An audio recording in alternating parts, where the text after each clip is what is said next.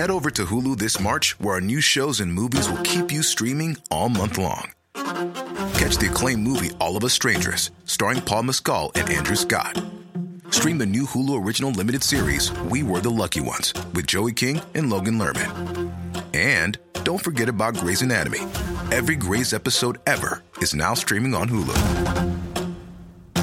So, what are you waiting for?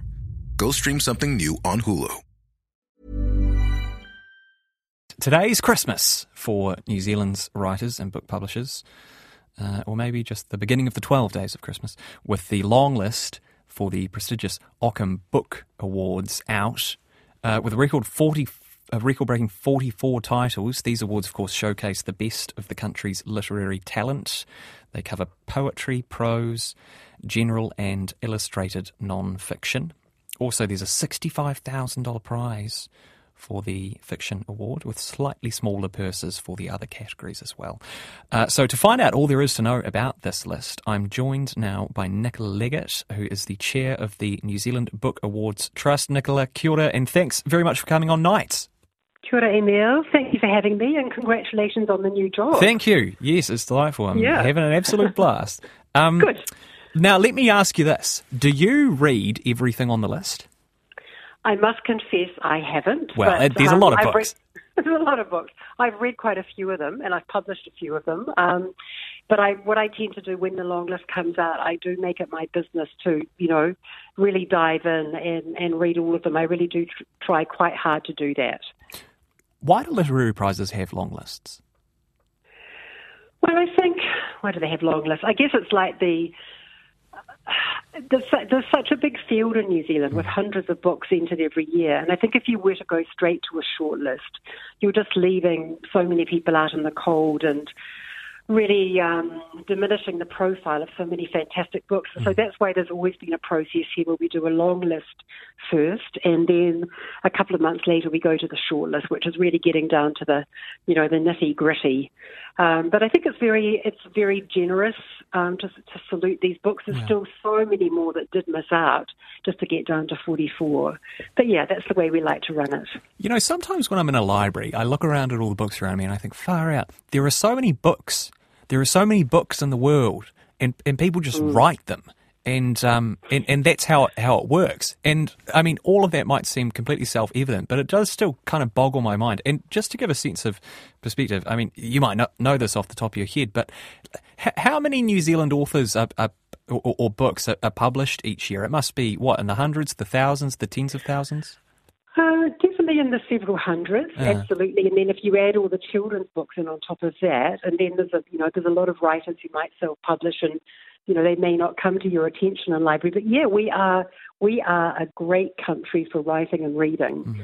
You know, given our population. Um, it's an interesting thing, and I completely understand what you say. I know when I left journalism, came into publishing, um, not very long after I started the job, I walked into Unity Wellington and I was just kind of overwhelmed, thinking, I'm actually going to be at trying to get a few more books onto these shelves. But somehow they all find their way. You know, there's all there's a, there's a kind of a little place and a little there's a niche for everything.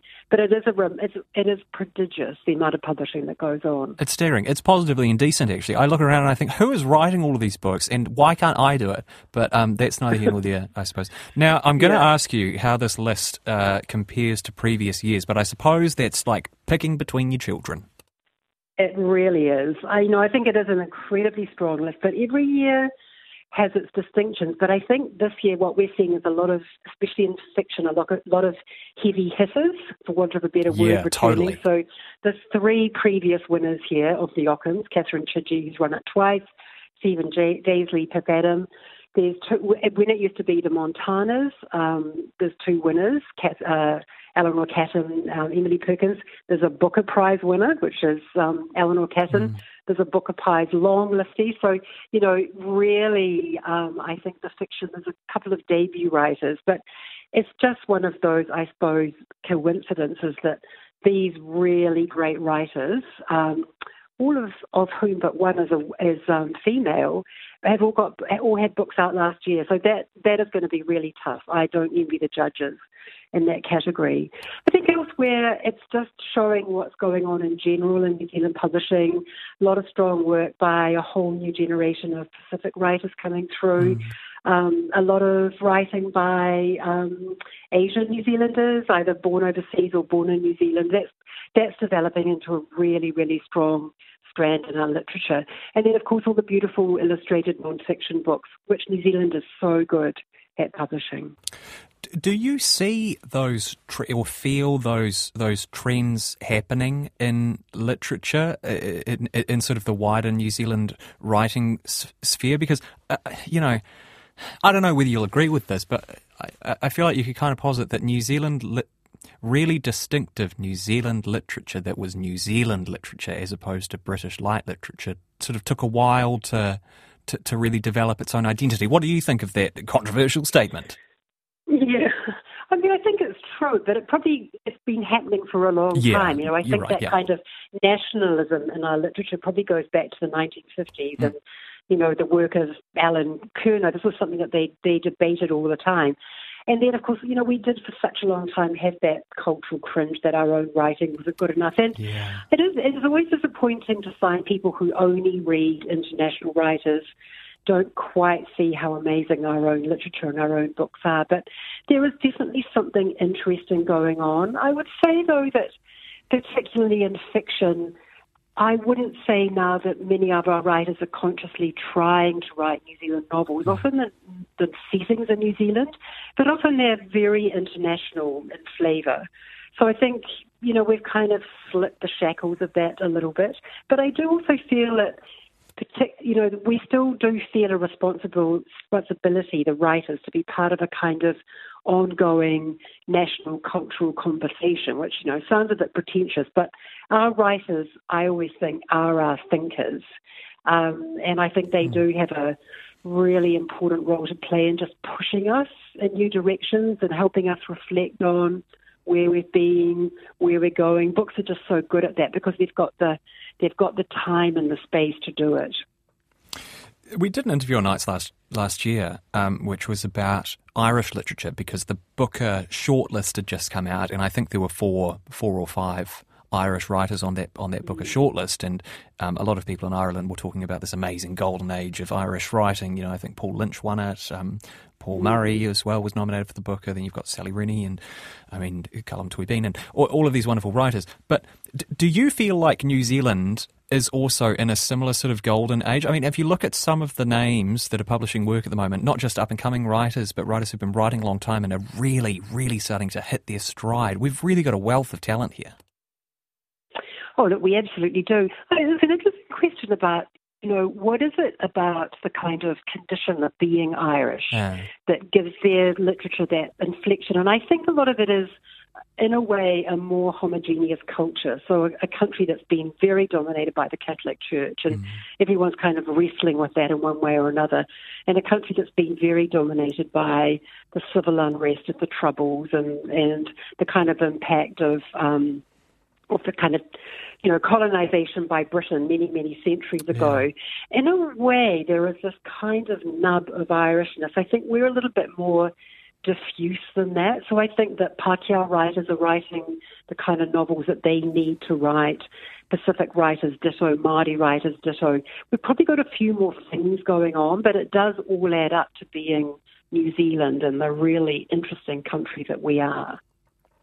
Now, you mentioned this earlier uh, as an aside, but I do think that it's an interesting thing. I mean, if I look at the shortlist for the, the fiction prize, um, almost entirely women. Where are our yeah. male fiction writers? What's happened to our male fiction writers? Well, they're there. It was a, it was a much more. Uh, there were many more men in the list last year. I think sometimes it's just it's just you know how the chips fall. How it is, yeah. Who who's doing what? How it is. But certainly, you know, we've come as, I suppose, you know, I was um, I was reading something the other day about when Allen Curnow uh, published the, his kind of anthology of New Zealand poetry back in the 50s. Barely a woman got into it because the women writers were kind of, you know, considered, you know, sort of yeah. definitely an inferior. Spe- I mean, we're, we're long free of that. Mm. But there's no doubt that our women writers are very, very dominant at the moment, incredibly so incredibly so, in fiction in particular.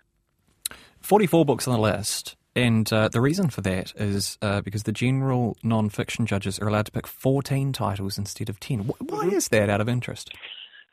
Well, it's a very big category, so it has many more entries, and yeah. it's a very diverse category. So we used to, years ago, probably going back about, I don't know, eight, nine years, there used to be lots of subcategories in the non-fiction. So there was biography and natural history and, and history, etc. Um, every year we um, there's always commentary about the fact that we need to split it into two categories because there's so much memoir in what's now called creative nonfiction mm. being published, and all, it, it, there are always calls for the trust to split the awards in two. But actually, what the judges tell us year after year is that even though it looks like apples and oranges, they don't have any trouble in deciding which apples and which oranges should go to the top of the pile. And we also wouldn't have enough of each sort of genre yeah. to make a complete long list of 10. So that's why we combine them. But it is a, it's a massive category. Those judges, you know, have the most onerous job. Um, and we just thought too many books were missing out, given that there was a large number. So that's why we've we've increased the number. Creative nonfiction is a hilarious phrase, isn't it? It is. Like, yeah, like I know that? what I know what you mean yeah. by it, but it's kind of like, come on, come yeah. on now. Yeah, non nonfiction with lots of adjectives and interesting punctuation. Perhaps. yes, who knows? nonfiction without paragraphs. Yeah, dear, dear.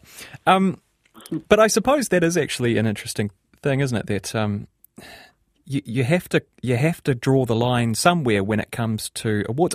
Presumably, you'd like to give everybody an award and a great big fat check, but um, that's simply not how it works.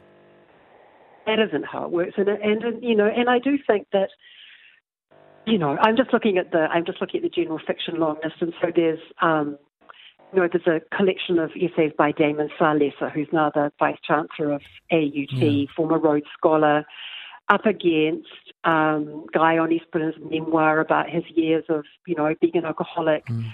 Um, up against a book about the Takahe. Now, those three books couldn't be more different, but I think that the judges are capable of selecting between them and judging each book on book on its own merits and you know still within the category. But yeah, it's a, it is a real mix. We've got about a minute left, Nicola, and you've been very generous with your time. Mm. But um, there may be some listeners uh, listening this evening who, you know, feel like they've got a book inside them. We've all got a book inside us, and so yeah. um, fr- from the perspective of someone who, who does work in the in the writing sphere, any advice on how to start or where to start? Well, I think, you know, the best writers are great readers. So I think you just, I think it's presumptuous to think that you can sit down one day, turn on your computer, and it will all pour out. I think you need to read really attentively to figure out what it is a really good book is doing, not to copy it, but just to, you know, increase your vocabulary, increase your syntax, understand what makes strong characters. But I do think one of the best things to do is find a good writing teacher or a writing course and a writing group. Um, it's very hard when you're on your own uh, to be self-critical. And I think the more help that you can get and the more you can work with other writers and kind of workshop your work, that to me just seems like one of the most beneficial things you can do. Nicola Legat, thanks so much for your time this evening. It's been great. My pleasure. Thanks, Emile. Bye. That was Nicola Legat, the chair of the New Zealand Book Awards Trust. And uh, the awards, the Ockham New Zealand Book Awards, will be announced in May.